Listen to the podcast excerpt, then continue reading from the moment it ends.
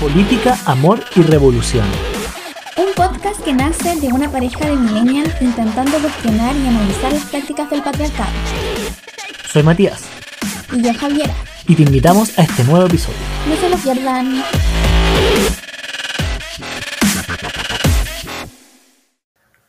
Hola, hoy día vamos a estar hablando sobre toxicidad. En el marco del 14 de febrero vamos a estar reflexionando sobre algunas de nuestras actitudes en torno a la toxicidad. ¿Qué es tóxico en la pareja? ¿Qué cosa no es tóxica? ¿Cómo la cambiamos? ¡Nos vemos!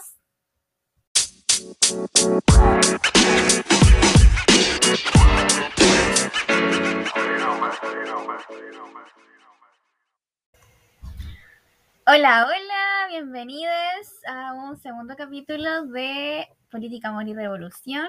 ¿Cómo están? ¿Cómo han estado su semana? Nosotros estamos muy contentos porque nos fue bien con el primer capítulo de Sí, esta segunda fue bien con el temporada. primer capítulo, harta gente nueva que empezó a escucharlo, así Sí, que gente nueva que no es tan nueva, pero que no nos había escuchado antes. claro, como- gente que conocemos incluso y que ahora como que, oye, qué bueno el podcast. Hay una primera temporada. Aprovechen de revisar los capítulos anteriores. Eh, sí, pero un saludo a todos los que nos escuchan en este segundo capítulo. Sí, muchas gracias.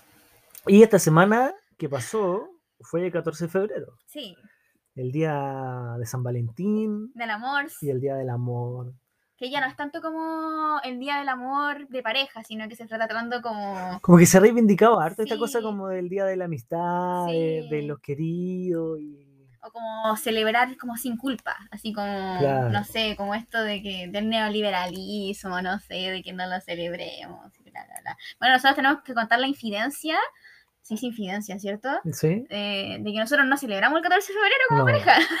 una decisión política. Una decisión política. No, no.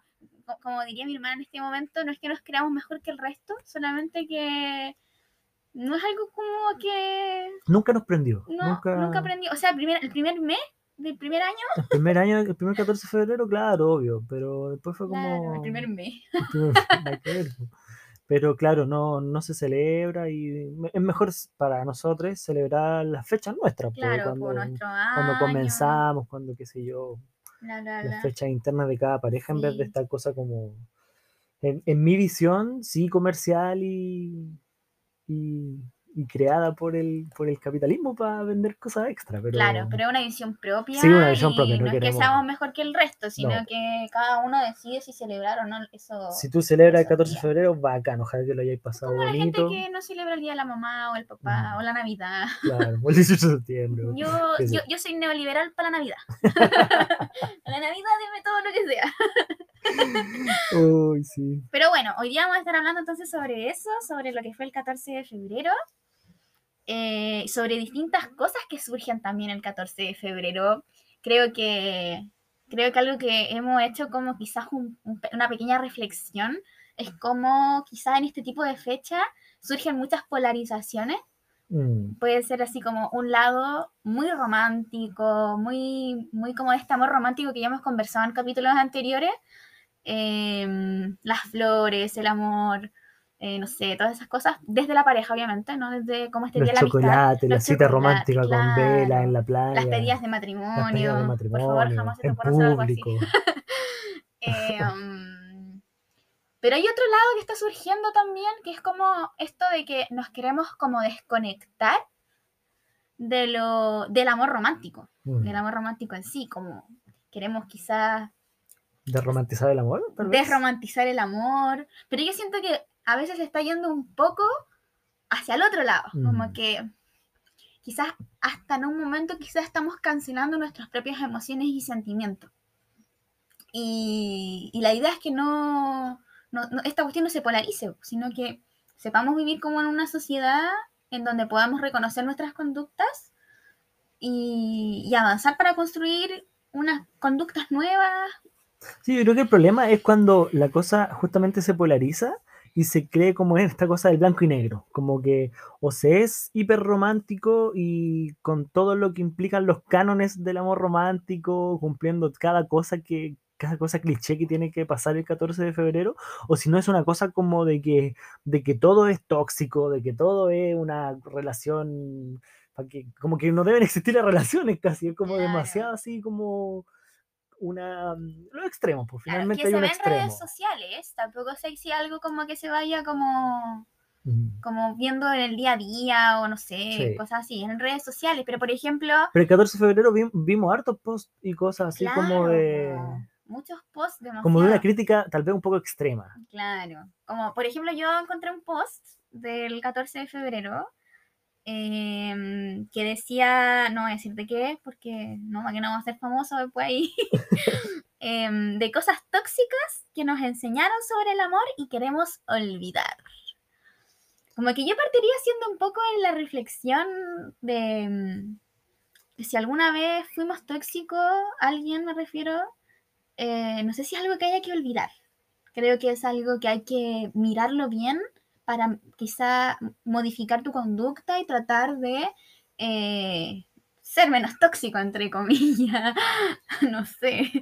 Sí, me, me iba a ir en una bola igual, pero en, en la historia se habla de este concepto de memoria, po, Mm, de que uno no tiene que olvidar el pasado, las cosas malas del pasado, para que no se vuelvan a repetir. Pues yo creo que a nivel personal tal vez pasa un poco lo mismo, como, o sea, las cosas malas que uno hizo o, o que uno vivió, qué sé yo, es importante como que sigan ahí y no olvidarlas, no echarlas al tacho de la basura para recordar el por qué estamos donde estamos, o por qué somos lo que somos. claro, totalmente. Yo creo que partiría desde esa premisa, así Mm. como cuando hablamos de toxicidad. Y antes de como analizar un poco lo que dice el post, también me gustaría como, como decir que creo que lo tóxico partió bien como concepto social para, para como derrocar algo.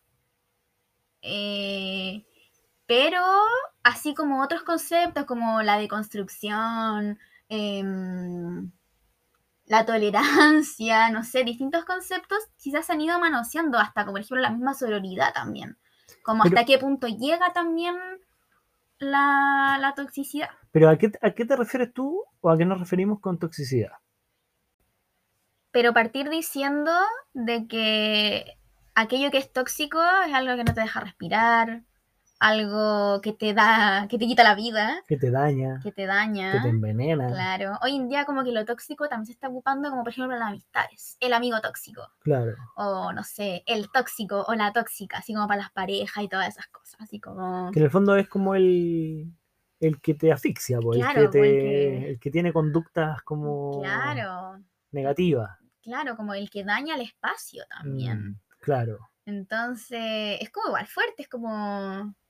Es hasta un poco violento quizás. O sea, yo no sé si te, te ha pasado que te digan que eres tóxico. No, nunca me ha pasado como que. A mí sí me ha pasado que me han dicho que soy tóxica. Yo no. No, precisamente no has sido tú, lo cual es muy extraño, pero... No, en una Pero- broma una vez me dijeron así como en un típico juego, em, la más tóxica del espacio, no sé, y una persona X dijo la Javi, yo como, ¿qué? ¿Por qué? Claro, después uno piensa como, ¿por qué tú no serás tóxico? Pero a mí sí me lo han dicho alguna vez. ¿Será también algo de patriarcado? Como, ¿De género dices tú? claro, como que invito a preguntarse o reflexionar si alguna vez le han dicho que son tóxicos y por qué son tóxicos. Mm, O si creen que hay alguien a su alrededor que es tóxico y por qué lo es también. Yo creo que ese es el punto. Como que cuando hay alguien como, como tóxico, y yo creo que ahí hay que hacer como una diferencia entre las personas tóxicas y las actitudes tóxicas. Totalmente. Porque yo creo que personas tóxicas, claro, puede haber personas que, que, que- que acumulen muchas actitudes tóxicas, pero yo creo que lo tóxico son más las actitudes que las personas propiamente tal. O la persona lo que produce contigo mismo incluso, ¿cachai? Claro, y es algo que tenemos que tener como igual un cambio de paradigma, en como tratemos de ver conductas en vez de personalidades, Mm. porque las personalidades eh, tienen historia. Sí, pues, sea de, que de dónde sí, viene eso Claro, también, si, po? si yo creo que hay un amigo tóxico a mi alrededor y es mi amigo, si es mi amigo, me imagino que lo conozco, conozco su historia de vida. Entonces también tratemos de ver por qué es tóxico, pues, ¿cachai? Mm. Como que de ahí también yo me empiezo a cuestionar un poco esto de la toxicidad. ¿Cómo podemos colaborar? y Apoyarlo dentro de lo que ha Si es vivido. que es mi amigo. si es que, si es que alguien cercano, y si es que no, o, o no es mi amigo, o no se puede apoyar, cómo uno mismo también sale de ahí, porque Claro. nadie quiere la salud mental de, de todos y no está para andar aguantando cosas. Claro, totalmente. Pero bueno, este es más del 14 de febrero y lo que es el amor tóxico y las parejas tóxicas y todas esas cosas. Entonces, como ya analizando un poco más este post que le, está, post que le estábamos contando, eh, una de las frases es que cosas tóxicas que nos enseñaron sobre el amor y queremos olvidar es que el amor tiene que ser para toda la vida. ¿Qué opinas sobre eso? ¿Es tóxico que el amor sea para toda la vida o no? Yo te pregunto sinceramente si quieres estar toda la vida conmigo, porque suena tóxica. Ah, Es que es, bueno, parti- partiste con el más cuático, yo creo. ¿eh? pero si no partí yo, el pose así. bueno, sí, pero es como. Es que volvemos a lo que estábamos hablando de algo. ¿Cómo eh, de partida esta cosa como de, mira, esto es el amor verdadero, el amor bueno, y todo lo demás es tóxico? Eso es como Claro. ya muy dictatorial, así como muy autoritario de, mira, nosotros tenemos la verdad, la razón, y esto es así. Claro. Y por otra parte tiene que ver con el contenido mismo, que claro que si el amor es para toda la vida, es una decisión de cada pareja, de cada persona también. O sea, no tiene nada de malo si queréis tener amores pasajeros y, y ser un alma libre en ese sentido, genial, Si quieres tener una relación larga y no te funciona y al final terminas teniendo muchas relaciones, genial también, ojalá encuentre el amor que quiere y si lo encuentra y quiere estar para toda la vida con alguien, está para toda la vida con esa persona y ¿qué tiene? ¿Qué tiene de tóxico como querer estar para toda la vida con alguien? Yo creo que el post, o sea, en general esta frase es un error, porque mm, igual entiendo a dónde va, que es como esta idea que nos enseñaron desde Disney y las princesas y todo esto, de que cuando conoces al- a la primera persona de tu vida, ya esa cuestión es eterna. Claro, claro. Y sin conversación de por medio, sin consentimiento, sin cosas así. Pero yo creo que ya hemos ido avanzando un poquito como sociedad para que estas cosas se estén como, como desnormalizando. Y que, y que si el amor es para toda la vida o no, depende de cada pareja, como decías tú. O sea, yo creo que nos- nosotros tenemos un, pod, un, pod- un podcast, un capítulo que es de poligamia y monogamia.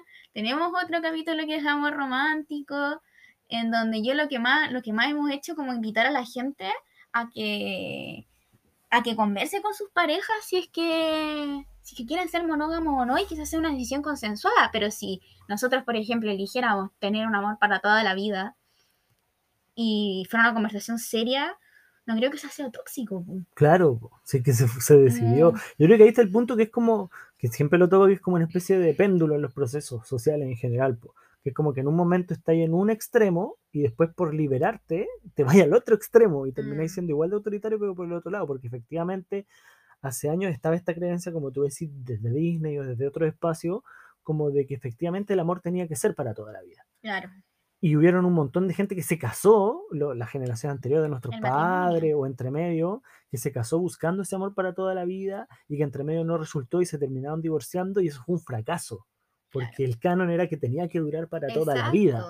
Entonces fue un fracaso y fracasaste. Entonces esa liberación de esa creencia, que era un fracaso no tener un amor para toda la vida, hizo que ahora de lo mismo si es que dura para toda la vida o no dura para toda la vida. Pero eso no significa irse al otro extremo, que estamos viendo, por ejemplo, en post como este, que es como el amor no tiene que ser para toda la vida, casi, ¿cachai? Claro. Eso es tóxico. Y es como, loco, de eso no se trata, se trata de liberarse. Si tu amor es para toda la vida, bacán, si dura poco, bacán también. Ninguno es un fracaso y ninguno determina ninguna cosa.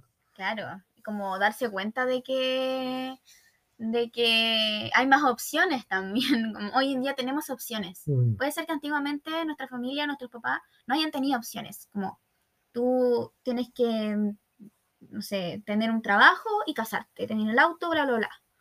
O te embarazaste de esta persona y listo, jodiste, para toda la vida con esa persona. Claro, pero como hoy día existen opciones, yo elijo. Si es que yo quiero amar para toda la vida a alguien, lo elijo porque lo estoy eligiendo. Sí. Y eso es algo que tenemos que como ver. Y por eso que yo creo que el error de esta frase, creo que es un error muy grande. Porque además produce enojo. No quiero alargarme tanto, pero produ- produce al final lo que en vez de... Porque yo creo que cuando uno hace este tipo de post, tiene que hacerlo para que la gente se lo cuestione, po. No generar rabia, no generar como... eh, no, entonces, porque ahí jodemos con, con los cambios sociales, pues, porque, no, mejor sigo como antes. Machista, romántico, amor Exacto, po. romántico. Continúan las conductas, po. Claro, la forma de transformarla es a través de, de- del amor, de la contención, de Claro. una buena comunicación, ¿cachai? Cuando tenía una cuestión tan como, eh, no sé si radical es la palabra, pero tan así como de esta forma son las cosas, el que no se amolda Claro. prefiere irse como en la contra. Donde hay una línea. Esto es tóxico, esto no es tóxico. Claro, esto, esto- está bien, Y esto está está mal. mal. Y si que hay en la línea de lo mal, es como ya, chao. Claro. La tercera frase es que la- una cosa tóxica es que una pareja nos complementa. Yo debo admitir que yo era una de esas personas, así que vuelvo a caer y así porque me dijeron que era tóxica. Ah, Pero yo, yo quiero igual como insisto en esto que estábamos hablando recién, de que está mal hecho este post. Porque yo creo que todos sabemos de que, o sea, todos hemos hecho, estamos tratando de hacer el análisis de que una pareja no nos complementa. Pero si nosotras desde chica nos criaron, ya a nosotros también, a muchos, nos criaron con esto de que una pareja te complementa, lo vamos a creer así. Va- Vamos a creer que de verdad eso es así. Entonces, ¿no es un poco cruel? Como que llamo a preguntarnos. ¿No es un poco cruel decirle a las personas que son tóxicas por creer que una pareja nos complementa? Como que una pareja te llena, decís tú. Claro, que nos cuestiona. Yo no digo Mm. que esté bien la conducta, que sea correcta, o sea, no sé si está bien o está mal, no quiero ocupar el bien y el mal, pero eh, por algo creemos que una pareja nos complementa y tenemos que hacernos cargo de que las niñas y los niños desde que son pequeños sepan que las parejas no los complementan y que pueden Mm. ser ellos mismos siendo ellos y construyéndose a sí mismos. Pero no es la forma a través de un post diciendo que eres tóxico decir que eres tóxico, valga la redundancia, porque una pareja te complementa. Yo creo que ahí está el error de esta frase. Cuando tampoco tenía herramientas para completarte tú misma. Qué privilegiada No. es que te des cuenta de que el amor no te complementa. De verdad es un privilegio porque es un, es un proceso brígido cambiar tu forma de pensar como lo hiciste desde que tenías 5 años hasta los 20 o los 30. Mm. Entonces sí, estoy muy de acuerdo con que las parejas no nos complementan. Pero no creo que debería ir en un post de toxicidad. Mm, Claro, no es tóxico, es la otra opción. Claro. Yo creo que ese es el principal problema de, de cómo se aborda esta discusión. Mm, De que al final estáis poniendo que lo que no es como lo sano, una pareja sana, una Claro. pareja responsable efectivamente, una pareja perfecta, eh, lo contrario es tóxico, es lo más malo del mundo. Claro. ¿cachai? Es como Entonces hablo de esta polarización al Sí, principio. Como... blanco y negro, pues no hay matices entre medio. pues. Claro. Y yo creo que, bueno, no sé si en la siguiente frase voy a... No, en esta frase, eh, um, esto de que no, voy a seguir la siguiente porque se me olvidó. Bueno, la siguiente frase es eh, que los celos son románticos o una señal de que te quiere de verdad. ¿Eres celoso? Un poco. Mentiroso. no eres celoso. No, no soy No nada digas de hacer celoso. celoso, pero no lo es. Yo No, sí, no soy nada Yo soy celoso. celosa, debo admitirlo. Yo, yo soy celosa. Celosa. Como dice, como dice la, mi, mi compañera. Natalia Valdebenito. A veces soy celosa. Insisto que esta no es la forma de abordar los celos.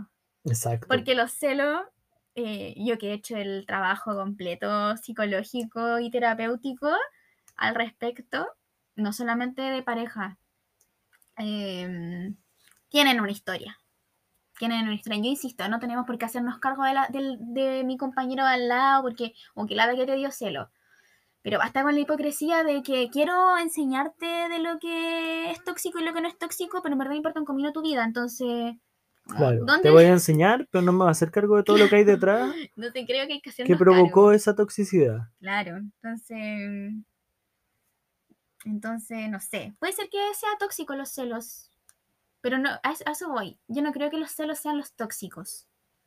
Yo creo que. em, los celos responden a una historia. Sí, yo creo que lo tóxico no son los celos, porque los celos es un proceso, nomás existe. Bien, mal, están. Lo tóxico es eh, el que los celos sean como que te quiere. Mm, Se, pone, se pone celoso, entonces, viste, te quiere porque se pone celoso, porque te cuida, pero porque eso te quiere para él. romántico. Todo, todo el rato, po. es puro romanticismo. Claro, eso responde a un amor romántico de que, no sé, por ejemplo el otro día veía un TikTok em, de un loco, es, de- es de- es como un psicólogo que está analizando una historia. Esas típicas como que Mm. muestran el video y después como que te muestran esto no sé qué, bla, bla, bla.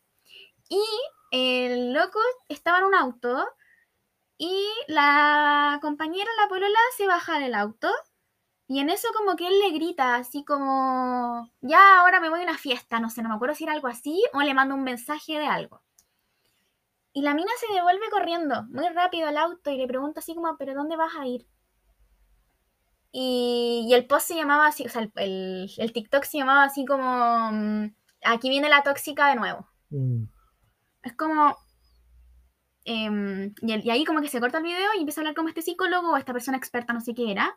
Y dice, amigo, eso no es que tu compañera sea tóxica, sino que tú tienes cero responsabilidad afectiva. Claro. Entonces ya, hablemos de toxicidad, pero de la manita también hablemos de responsabilidad afectiva, porque los celos tampoco se producen solos. Claro. Hay una responsabilidad afectiva ahí que también, si tú estás pololeando con alguien, estás en pareja con alguien o hasta eres amigo de alguien em, y tú quieres a ese alguien, no tendrías por qué no mm, provocarles quizá. No sé si provocarles o celos, quizás está mal dicho eso, pero Claro, pero generar situaciones generar, que a generar la desconfianza. otra persona le generen desconfianza. generar claro. desconfianza porque eso tampoco es sano. Claro. Ahora también últimamente se ha hablado de relaciones tóxicas. Sí, po, Pero sí, no sé, yo no me gustaría mantener una relación tóxica. a nadie. po. Y siento que se ha manoseado mucho la toxicidad en ese sentido. Es que por eso, este tipo, el problema de este tipo de, de enunciados es que hacen que lo importante que es la toxicidad, ¿cachai? Mm. Ese concepto, como tú decías al principio, pues, se manosea y termina siendo cualquier cosa. Claro. Y todo eso termina siendo tóxico y todo termina Claro. siendo... Es como lo mismo que tú hablabas antes de, de la deconstrucción de repente o de O hasta la la... misma sororidad. e Incluso la sororidad, claro. Es como... ¿Por qué no son sororas con Lucy Iriart si es mujer? Y es como, loco, hay, hay otra límites. cosa entre medio, claro. ¿Por qué no son tolerantes con las personas Mm. que piensan que los, los, eh, las violaciones contra los derechos humanos Claro, y es como. son errores, no sé. amigo, claro. Todo tiene sus límites, todo tiene. Los conceptos son para ciertas cosas específicas, ¿cachai? Y las relaciones tóxicas son ciertas relaciones específicas, las conductas tóxicas también. No todo es toxicidad al final. Claro. Aquí viene otra frase que es como que mm, se ve mucho en las películas y por la que uno es como mega romántica cuando es niña. Yo debo admitir que yo odio el romanticismo, pero soy una persona hiper romántica. Tu placer culpable. Es mi placer culpable, siento culpa.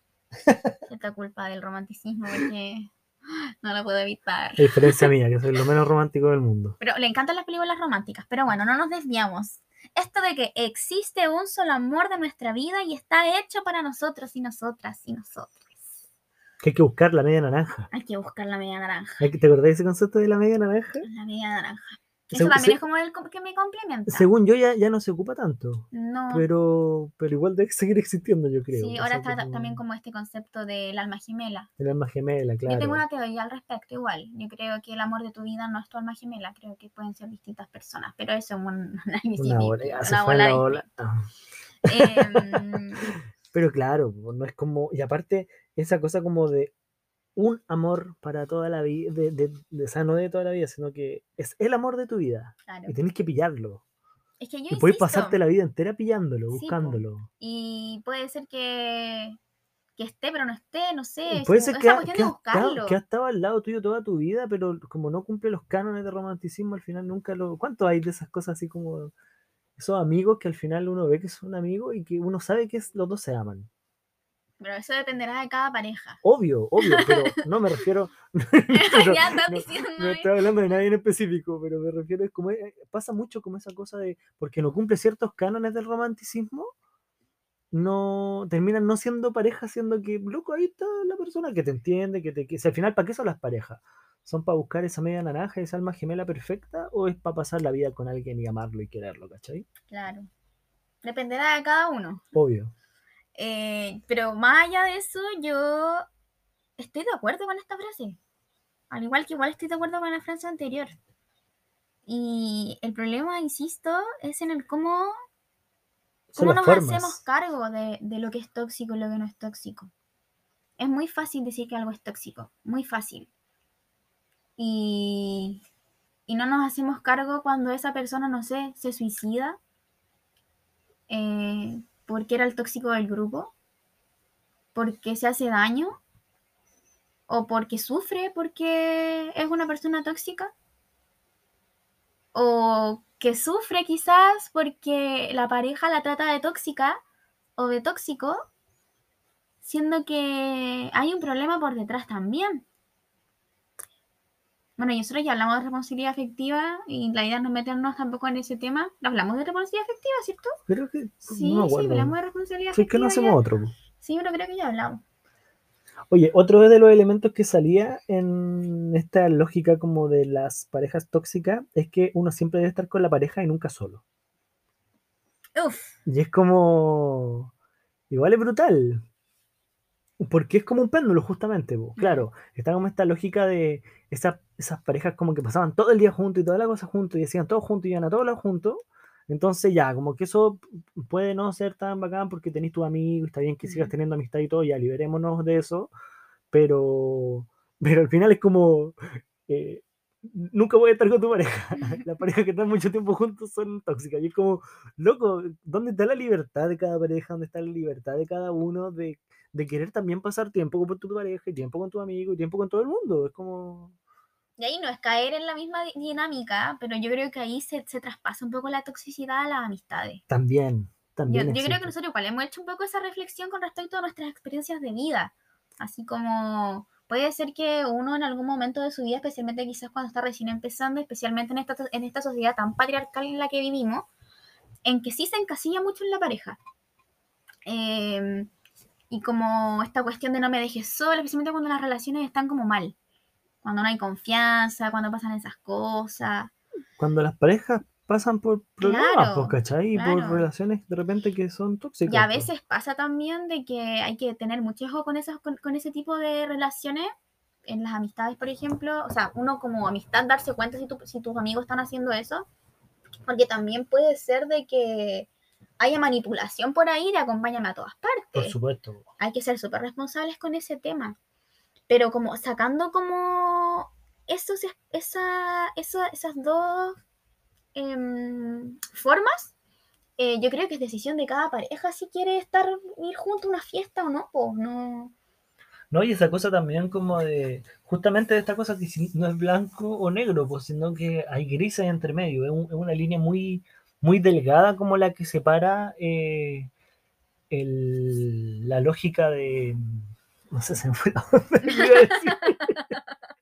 No, pero que es como una línea muy delgada, pues, ¿cachai? Como que de repente quería estar con tu pareja, de repente quería estar con la amistad, y no por estar con la pareja eres tóxico de pareja, y no por estar con la amistad vaya a dejar solo a la pareja. Es como, se pueden complementar perfectamente ambas, ambas situaciones, ambas cosas. Yo creo que lo importante, insisto, es la elección de cada pareja. Exacto. Y Y la creo- comunicación dentro de la Sí, pareja. y además yo creo que si tú tenías amigos que son una pareja que andan quizás pegotes todo el rato, y tú eres su amigo, comprende también por qué querés Sí, que estén juntos, en no sé, en no se ven en la semana. Mm. No sé, y tienen que ir juntos a la fiesta. Hay miles de explicaciones. Y tampoco es una cosa como de que sea más importante la pareja que la amistad, que también Porque es una... sí, también es otro punto. es una cosa. Eh, porque a veces hay amistades que son muy importantes porque las parejas son pasajeras, porque puede pasar cualquier cosa, pero también hay parejas que son súper importantes. po. Y hay parejas que son amigos, en nuestro caso, por ejemplo, También, por ejemplo, que les gusta pasar el rato con el otro. No es solamente una claro, pareja, no es una cosa como de la pareja y la amistad es por el otro lado, sino que... Hay amistad en, la- en ambas dos. Exacto, exacto. Y al final ahí como que estoy eligiendo, me quedo con mi amiga uno o mi amiga dos. Como, ¿Con mi amiga que me doy beso o con mi amigo? claro, con mi amigo que no sé, juego play. Tratemos de compatibilizar las dos cosas igual. po. Yo creo que uno también se da cuenta cuando está dejando un poco de lado las amistades. Ahora también aquí yo me quiero meter en un tema porque es un gran amplio concepto y ya tenemos que ir terminando. Pero eh, típico que la pareja mujer es la tóxica, po. Sí, po, porque no deja salir Porque con no los deja al amigotes pobre- ahí a, pobre hombre a solo salir. tomarse una cerveza. Sí, ¿cómo puede ser tan tóxica de que nos dejas salir a tu. Al Juanito. al no sé cuánto? Que a quién no le ha pasado. A quién no le ha pasado y una siempre es la culpable. Es verdad. A mí no me ha pasado al menos al revés. No. Y siempre me ha pasado al contrario. Y he tenido conversaciones profundas al respecto de por qué yo no soy la culpable de que tu amigo no quiera salir contigo. Con los amigos. Con, sí, Sí. Con los amigos. He tenido así conversaciones de verdad profundas. O sea, cuestiones de tu amistad con él. Si él prefiere estar conmigo, sé, veamos qué, qué problema hay ahí, ¿cachai? Pero no porque una pareja decida estar junta significa que es tóxica. Hay una decisión de por medio y conversen ustedes dos también porque eso no está funcionando. Pero hay que ver bien, como decías tú en el punto anterior, Totalmente. de que puede haber manipulación Sí, también. ¿no? Como si la pareja hay una decisión, de repente esas decisiones que hay no es tan decisión y por eso todo tiene su matiz. Sí. Por eso no es blanco negro, Y por eso no es su blanco matiz. negro, claro. Pero no, no, tampoco no, no nos metamos tanto en la vida del resto cuando no, nos, cuando no nos importa la vida del resto. Y aparte eso siempre es lo que pasa también, porque al final siempre se cae en el prejuicio, po. Siempre se cae en la lógica de, ah, es que la pareja no lo deja salir, ah, es que no sé qué, en vez de intentar ahondar más para saber qué pasa, o simplemente interpretar y ya, bueno, es así, es como, no, ya la mina debe ser la culpable, y no sé, patriarcalmente hablando, siempre Claro. termina siendo así. Siempre uno es la culpable. Yo creo que también, de hecho, si nosotros hiciéramos una encuesta y dijéramos eh, quiénes son más tóxicas, las mujeres o los hombres, ganarían las mujeres. Porque hasta nosotras mismas a veces como que caemos un poco. De hecho, a mí la que me dijo que era tóxica era una mujer. No fue un hombre. Em, pero eso. Siguiente frase. que las relaciones deben ser monógamas y heteronormativas. Nosotros ya teníamos un podcast al respecto Sí, de la monogamia y no sí. creo que haya que caer ahí. Sí, Tenemos un podcast, un capítulo. un capítulo de la de monogamia la y monogamia y la la heteronorma también, ahí es como... Yo insisto solamente como para recalcar este punto de que si eres monógamo o no, es decisión de ustedes, pero convérsenlo y que sea consenti- con consentimiento. Eso es lo importante de esta frase, no, no hay mucho más que decir. siempre como que es lo mismo, es la misma lógica del péndulo, eh, finalmente hoy lo, se sataniza la monogamia, que es sumamente cuático, como que son formas distintas, no porque la monogamia se haya impuesto por mil años por la Iglesia Católica, eh, tiene que ver que eso va a ser lo malo ahora. Es que hoy en día tenemos Lo importante es que ahora existen las otras opciones y existe Claro. la poligamia, existe el amor más libre, existen distintas formas de relacionarse, etcétera. Pero eso no implica que la monogamia sea la mala, simplemente la monogamia ahora es una más de las opciones. Pasó a ser la mala, entre comillas, como la fome, Es que es la más fome porque no tenía no sé qué, no sé pero- cuánto, pero es una opción igual. y también dejemos de lisiar a la gente que es polígama. Cada uno decida lo que Sí, quiera. deja de molestar así como, como que a veces también un poco los monógamos no- nos metemos también un poco en esto de la poligamia. Ah, es que se está metiendo con muchas personas. ¿Qué te importa lo que está haciendo? No. Cuando nos importa de verdad es cuando nos hagamos cargo de lo que estemos haciendo. Yo por ahí también como que tiene un poco el cuestionamiento. Ahora yo creo que también como que este post también como que como que responde también a una cultura de la cancelación. Una cultura de la cancelación y igual vamos a hablar en otro capítulo más adelante. Mm. Pero igual como esto de cancelar nuestros sentimientos. O sea, yo creo que igual tenemos que tener siempre una línea, como esto del viejo Chile, del nuevo Chile que hablamos el capítulo pasado, en donde dejemos conductas en el viejo Chile y avancemos hacia el, hacia el nuevo Chile con nuevas conductas. Entonces siempre tenemos que estar en constante revisión de nuestras conductas, yo creo. Ahora, eso es un privilegio, darse cuenta de tus conductas. Entonces tampoco le pidamos a toda la gente que se la empiece a cuestionar ahora y desde este momento pasas hacia acá y si no te quedas en el viejo Chile. No, y lo hemos hablado como en casi todos los capítulos, esta lógica de, de que es así o todo está mal. Claro. esa no es la forma como para que cambiemos las cosas realmente, po, para que realmente hay un cambio real, po, porque si no, todos van a decir, no, sí, yo así, pero por dentro las conductas reales no van a cambiar. Totalmente. Uno no deja de ser tóxico de un día para otro. Claro, son procesos. Pero creo que no, no está ayudando. No está ayudando. El apuntar con el dedo y decir, eres tóxico. Claro. O estas son las cosas que tienes que dejar de hacer de ahí en Claro. adelante. Porque no es tan fácil cancelar las emociones. No es tan fácil cancelar los celos. Yo sé que están mal, o sea, que, que no es una conducta que quiero permanecer en el tiempo porque le- le- también le hace daño a mi pareja. Y yo no le quiero hacer daño a mi pareja porque lo quiero. Eh, pero no es fácil cancelar. De un día para otro, lo- los sentimientos, las emociones, más allá, si respondan a algo tóxico o no. Ahora yo igual he hecho un pequeño, un pequeño, una pequeña reflexión, quizás también como un poquito desde la rabia, con esta palabra de lo tóxico, eh, de que igual responde a, a una cultura muy patriarcal, en donde, como decía más hace un poquito antes, eh, solemos ser nosotras las tóxicas. Puede ser que esté la gente de acuerdo o no conmigo, es una, una reflexión que he hecho yo personalmente, em, porque, porque al final, si nos preguntamos, como dije al principio, si me han dicho tóxica, ¿por qué ha sido? porque sentí más de lo que tenía que sentir, porque dije algo que no tenía que decir, o Porque demostraste algo que no hay que demostrar. porque demostré algo que no tenía que demostrar. Y yo creo que como que tenemos que ir avanzando un poquito en eso, porque nosotras quedamos para quedarnos, o sea, llegamos para quedarnos y para decir todo lo que teníamos que decir. Y al principio va a ser duro porque va a ser sin filtro. Y no por eso voy a ser tóxica. A mí, a mí me pasa muchas veces que a veces yo digo quizás mucho que lo que tengo que decir porque sí hay una rabia escondida atrás, que es una rabia y una conducta que yo tengo que ver totalmente para crecer hacia más adelante y para que construir una Javiera mejor. Pero es un proceso, es un proceso. Este, yo creo que este post que una persona que comentó lo acierta pero totalmente es el post el tóxico. Lo, lo así acertó realmente. Yo cuando lo vi dije, estoy totalmente de acuerdo contigo, compañero.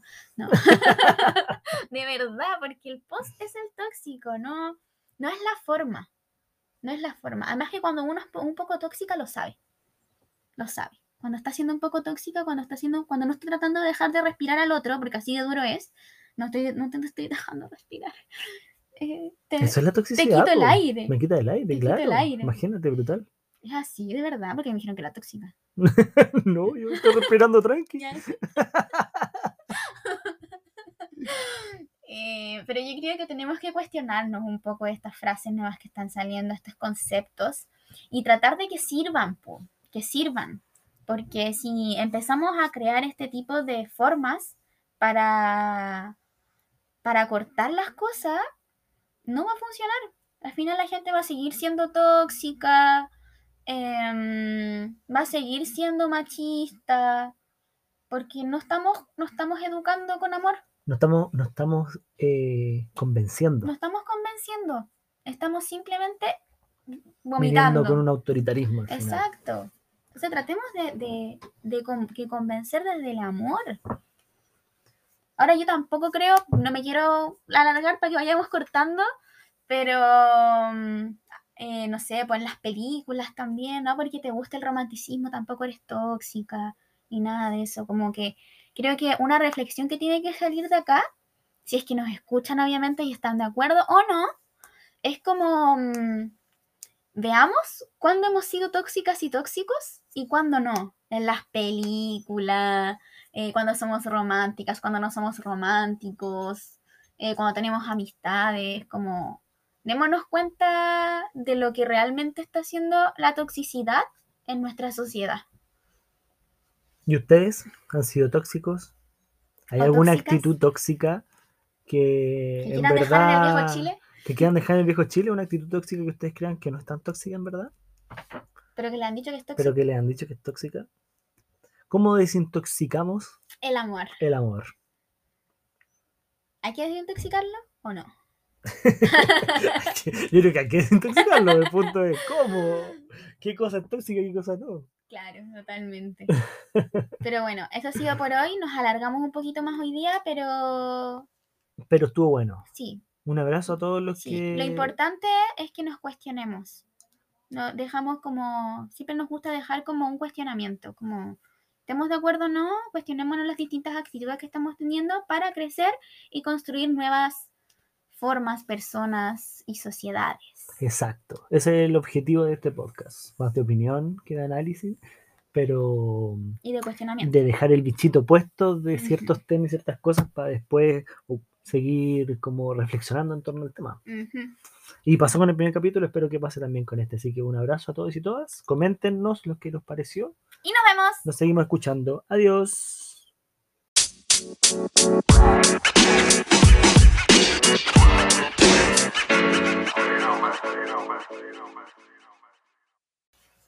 Hola, hoy día vamos a estar hablando sobre toxicidad. Sobre nuestras formas de, no sé, ¿qué digo? Pucha, pues siempre lo mismo. ¿no?